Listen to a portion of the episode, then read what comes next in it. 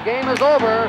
The New York Jets are the world champions. You play to win the game. He's got it. That's a Jet touchdown. Can't wait.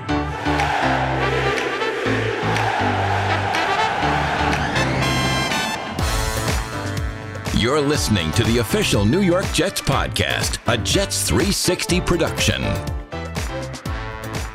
Thanks for tuning in to the official Jets podcast. Ethan Greenberg and Eric Allen here in studio in Florham Park as the Jets' six game losing skid is now officially over. Jets win 27 23 in Orchard Park. EA and I were in attendance. We were a little chilly. It's a little warmer here in studio, which we like.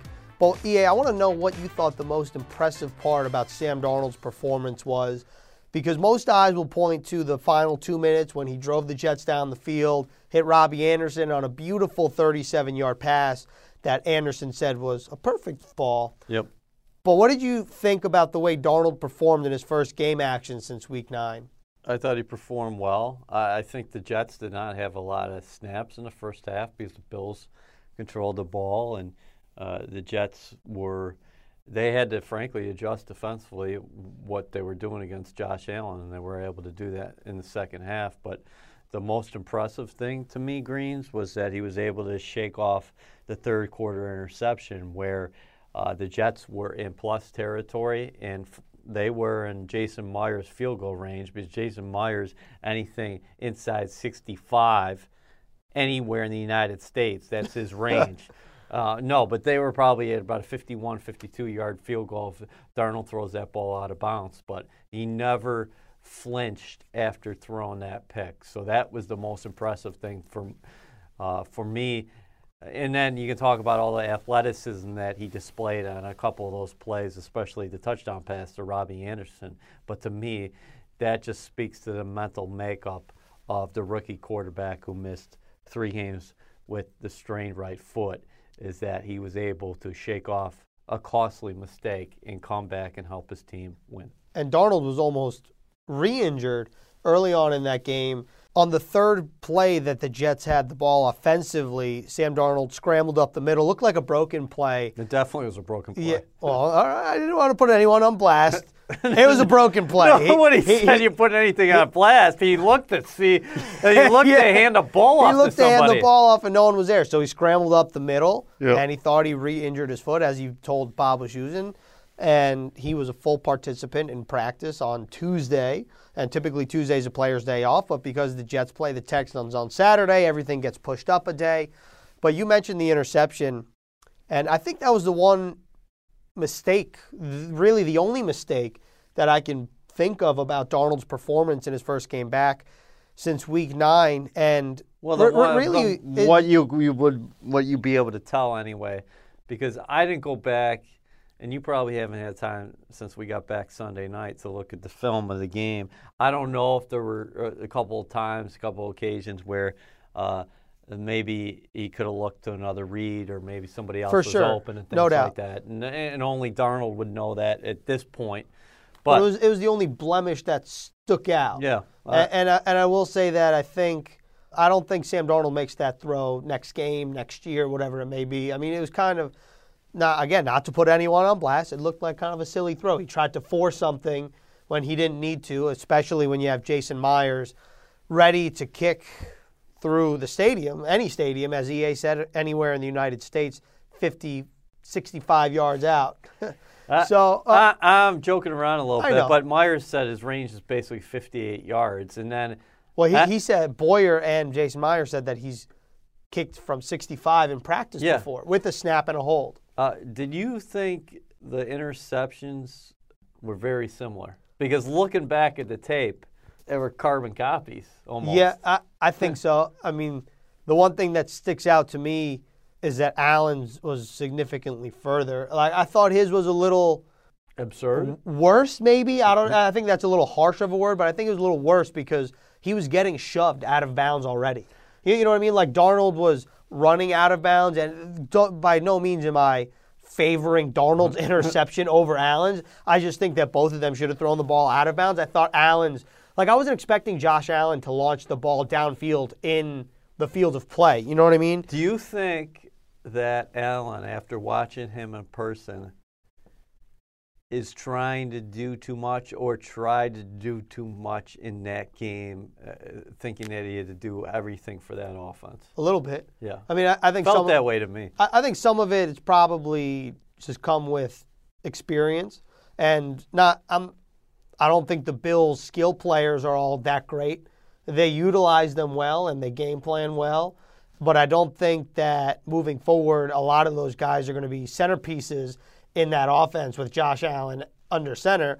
I will say that I don't know, or what I'm curious to see in Josh Allen's development is if he learns how to throw with touch. Because he throws rockets right now. Yeah. And even if it's a short pass, it's a rocket. And you saw him kind of, it looked like he burned a hole in Zay Jones's chest. And Darryl Roberts dropped a pass because it looked like it came in a little hot. It was ended up being a pass deflection. But I'm curious to see, you know, five years from now, even next year, does Josh Allen throw with a little more touch in the short to intermediate routes as opposed to the longer routes? Because when when he sat back there, and especially in zone, and one of the Bills receivers would sit down Yeah. in a zone, I mean, the the ball gets to his hands in the blink of an eye, if Yeah. that. Yeah, and, and the interesting thing Vic Verci said is I think the Bills are very happy with who they ended up with getting at number seven. And I think the Jets are more than happy with who they got at number three overall. And it was big way, a big way to start the final quarter of the season because this team desperately needed some juice after what has been happening over the past few weeks. They needed him in the lineup. And not only did he come back in the lineup and make some nice throws in the first half, but he made some monstrous throws at critical times. And this is a game, week 13 against the Buffalo Bills in 2018, that we will ultimately be talking about probably a couple years down the line, maybe five years down the line, maybe 10. This is a moment that Sam Darnold always can draw upon. And the other thing, Greens, is his teammates can draw upon that. That this guy in the clutch can, come, he can come through. I've seen it before, and I've seen the way he handled himself. hopefully the first of many for Sam Darnold's game winning drives throughout his NFL career in green and white. I want to move to the defensive side of the ball because Darron Lee suspended by the NFL, heard the news about Thursday or Friday, and Neville Hewitt ended up getting the start in Lee's place. And I think Neville Hewitt played pretty well considering that he he jumped right in there. He had seven tackles on the day, and he seemed to be flying around. I like the energy that he plays with, and I know that we talked about him in preseason because if we go all the way back to August, it was Neville Hewitt, it was Kevin Minter when he was on the 90-man roster in training camp, and Neville Hewitt in the preseason was a machine, and he got the start in place of Lee on Sunday, and I think he played really well. I love his energy. Yeah, we talked about that when we were in Richmond. Both myself and you went down, and it seemed like yesterday, but it seems like a year ago at the same time. But, yeah, it's weird. But in uh, training camp, the Jets and the Redskins had those practices in the lead up to their preseason game, and Hewitt uh, always caught my eye during the summer because he plays with great passion and a motor. He's excited to be out there and have the opportunity. Been a core special. I mean, he's been a special teams player, a core special teams player for Brant Boyer so far this season. But he gets an opportunity to play, and and this is big for him because Darron Lee suspended for four games, so that's the rest of the 2018 season. So Hewitt might get the bulk of reps. Maybe KPL gets in there sometimes as well, but maybe it's Hewitt is the former Miami Dolphin who's getting the bulk of reps, and this is a tremendous opportunity for him. Let's just say this. I know Jets fans are probably thinking, oh, what, what do the Jets have to play for the rest of the season, whatever. Neville Hewitt has a lot to play for. If I- Exactly. I, I know that's not like a sexy thing to say, but Neville Hewitt is is playing for a lot of reasons. I mean, you could make the statement or the theory or the case that Neville Hewitt is playing for a spot on the 2019 Jets if he plays well. Yeah, I'd agree with that. Uh, uh, and and to your point, I mean, you can continue uh, up and down the roster. Here's Right, a guy yeah, that's I just wanted to highlight him. Yeah, I know that, but uh, what I'm saying is that I think it's clownish for people on the outside to say it doesn't matter because it does. I just got out of the locker room and talked to Trenton Cannon, the rookie from Virginia State, and you should have seen the smile on that kid's face when I asked him about his first professional touchdown. You think those reps don't matter for a guy like Trenton Cannon down the stretch? I mean, are you crazy? Uh, people don't get it. Like this guy is getting snaps out of the backfield, and oh by the way, and he's got tremendous speed. What he's done on special teams this year goes under the radar because we're trying to get Jason Myers and Andre Roberts, Yeah. rightfully so, to Orlando. But Cannon has been unbelievable on special teams. When we thought he was going to be the return man, he turns out to be an A plus gunner. I just want to say this about Trenton Cannon. I watched the replay of his first career touchdown, Yeah. and no pun intended, he didn't- he really shot out of a cannon. The he got to the end zone so quickly, and I know sometimes we think that Cannon looks like he's trying to do a little too much, kind of like a wild stallion, like he needs to be a little patient, Right. but you can tell that the speed is there. Yeah, I mean, he's someone that, yeah, of course these reps matter. And we'll see what the status is with Isaiah Crowell, who got hurt Sunday against the Bills. He was questionable leading up to that game, and then he exits that game early. Yep. I mean, if Eli McGuire and Trenton Cannon end up being the two feature backs for these next three games, reps for Trenton Cannon in particular from a D2 school oh. taking a back seat for the majority of the year and then finally getting an opportunity to get on the field. I mean, I think you're right. I think these are absolutely crucial. And fans might be thinking, I, you talk about this. Fans are thinking about the draft and whatnot. Well, there's two things here. One, you said this in the game review that it doesn't matter for the Jets because they have their quarterback. And that's one. And two, fans are going to be there next year. Not all the Jets players in the 2018 team are going to be there next year. So they're playing for jobs. Yeah, I- just I just completely encouraged by uh, when a guy like Cannon gets those valuable reps, and now he uh, does something offensively, and now let's see what he can do against Houston. Maybe gets a couple more touches. Eli McGuire had a long run. That's a guy who missed the first eight games this season. He's just in his second year. You want him out there. He had that long run against the Bills, and then. Uh, And he put Micah Hyde to the ground. in fourth and one, game on the line. A lot of young backs in his place probably don't wait and aren't that patient and wait for his blockers and finally extend past the goal line on the right hand side. They might punch it in there when there wasn't a hole. So, uh, good eyes by him, great patience, and he's another young guy that if you're a Jets fan, if you're a member of this organization, you're thinking, okay, we got something here. And Cannon, again, I go back to it's very ironic how this whole special teams thing uh, has played out in 2018 because Yes, it is. when Cannon was drafted, remember what they were saying downstairs. We really like his return ability. Yeah. I think the Jets probably thought Cannon day one is our return man. Well, a nine year veteran named Andre Roberts, who's 30 years old, looks like he's 18. He's got eight returns of 40 plus yards this season. The next closest guy in the National Football League has three. yeah, I, I think you need to say that one more time because that, that is staggering. And on top of it, you think about how the Jets won that game in Buffalo. Yeah, there are multi- there's a multitude of reasons, but I point to number one, special teams. Oh, no doubt about it. Blocked the field goal again. Henry Anderson blocked a field goal the week before. He blocked a PAT. Andre Roberts was, was fantastic. He had an 80 plus return and a 50 plus return. Yeah, and, I mean he did have the one fumble. Yes, he did. He gave out- one blemish, but so, uh, yeah, but you'll take 10, 10 versus 3. Yeah, absolutely, you will.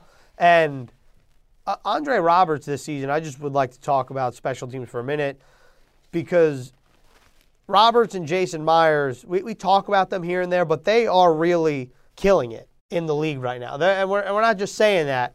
Andre Roberts is having a fantastic return year. First, it was punts. Remember, it was, oh, he, he's having a decent kick return Yeah. year, and the punts were fantastic. The punt return, should I say.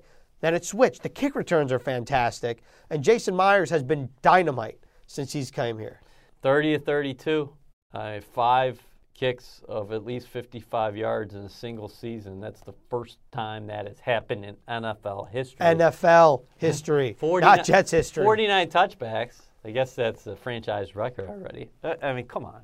both those guys. I tweeted this the other day that uh, we know President Mall, Jamal Adams, is flying first class to Orlando, but these guys should be on that same flight. Absolutely, no doubt. They should be in a row together. Jason Myers probably in the middle because he's the smallest of the bunch. Yeah. But they, they all deserve first class flights to Orlando. I bet you Adams wouldn't let him sit in the middle. He, Adams wouldn't let Myers sit in the middle. Yeah. what? What? He'd buy out the Cramp, seat? cramping in style, maybe, yeah. Oh, okay. well, you think Jamal Adams would like to be on the aisle then, get more, get more no, views? uh, I don't know. Where he, no, he'd probably buy up to two. He'd probably have the two seats if they're two across. If they're three across, I don't know. If there's three across, he's screwed. No, but I tell you what, that was a cool scene in the locker room. We, we've seen a lot of photos now, and we've seen a lot of the reactions. Jamal kind of led the way last week by saying it's personal, and Ter- Terrence Brooks repeated that on Inside the Jets this week when we had an opportunity to talk to him. He, he's like, "Listen, people say you're not playing for anything. He's like, you're playing for your family, you're playing for your legacy, you're playing for your teammates." And he went on and on and on. I love Terrence Brooks. He keeps it real Yeah. all the time.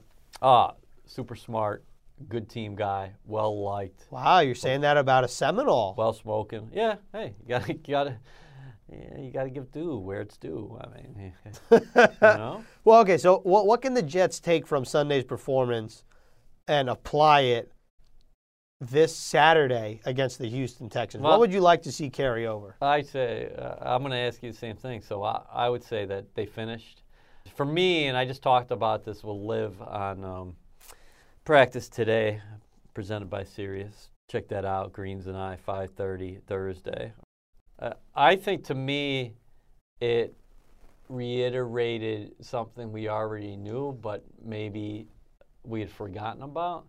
The Jets' recipe for success in 2018 is very good to great special teams play, opportunistic defense, an opportunistic defense because the Jets had three takeaways, and then timely plays by their offense. Mm-hmm. Whether it is in the run game or the pass game, I don't think it really matters. I think for me, that's what you want to continue to see. I don't know if this offense is going to be throwing 35 points around anytime soon without getting help from those other areas. But we know, Greens, I think this team, I, I think, again, what was on display there is the fight has been there, especially the last couple of weeks, because we saw it in Tennessee. To me, it's like, here's your formula. You guys mm-hmm. know how to win. That's how you'll win. What about you? I like the red zone success, especially a week after the Jets settled. I'm putting air quotes settled for five field goals in Tennessee. Why it's great to see Jason Myers have success, but anytime you're on the road and really anytime you can trade seven points for three, I think you're going to want to do it. The Jets were 75% in the red zone on Sunday against the Bills. So to see that number switch from what happened in Tennessee to what happened in Buffalo was very encouraging to me. And I think that you're absolutely right.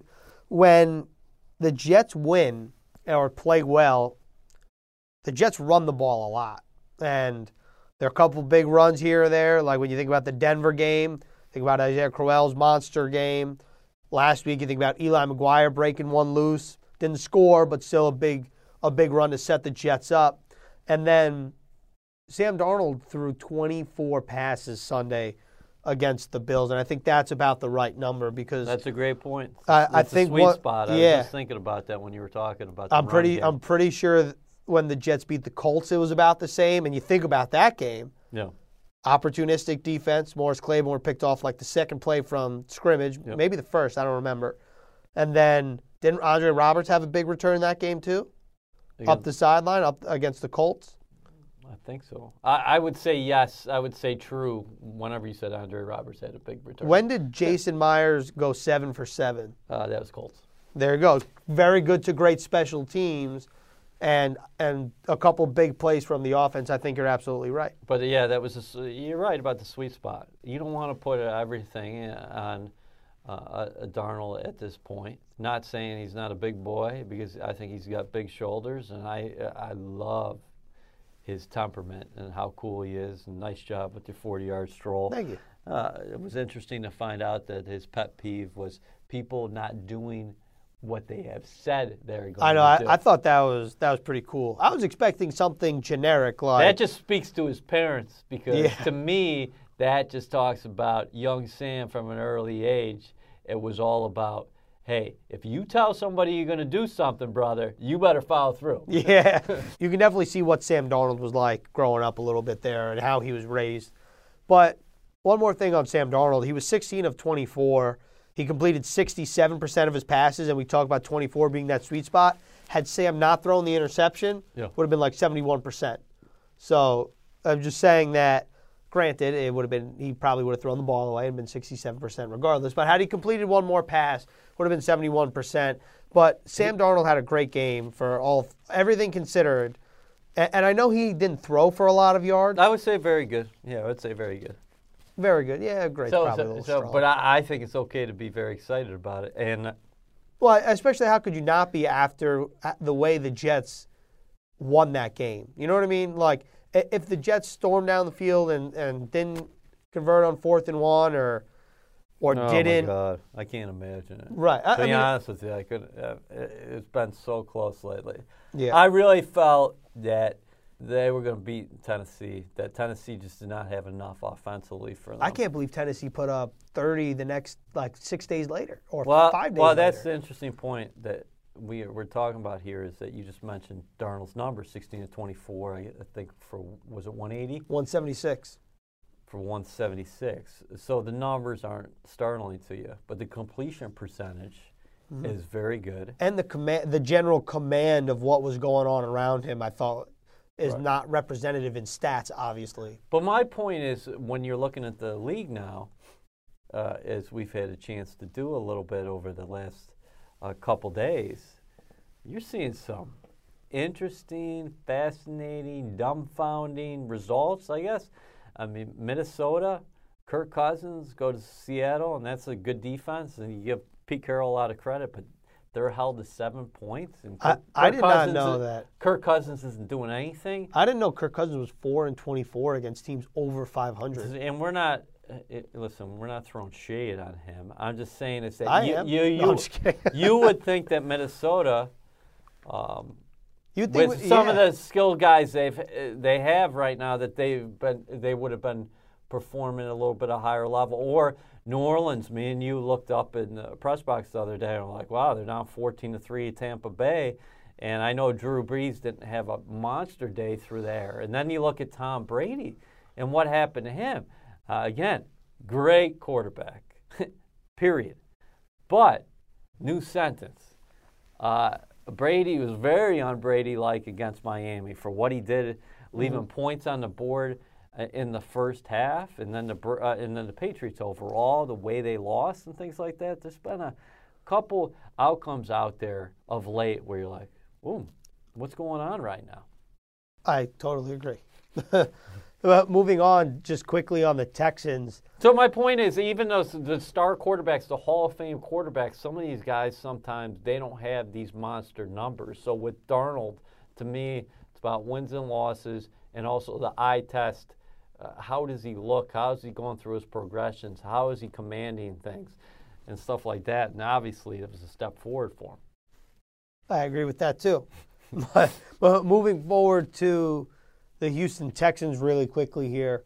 They won nine in a row after losing three straight and then lost last week to the Colts in Houston. What do you think about the Texans overall as a team? I have no idea. I really thought at 0 3, there was something wrong there.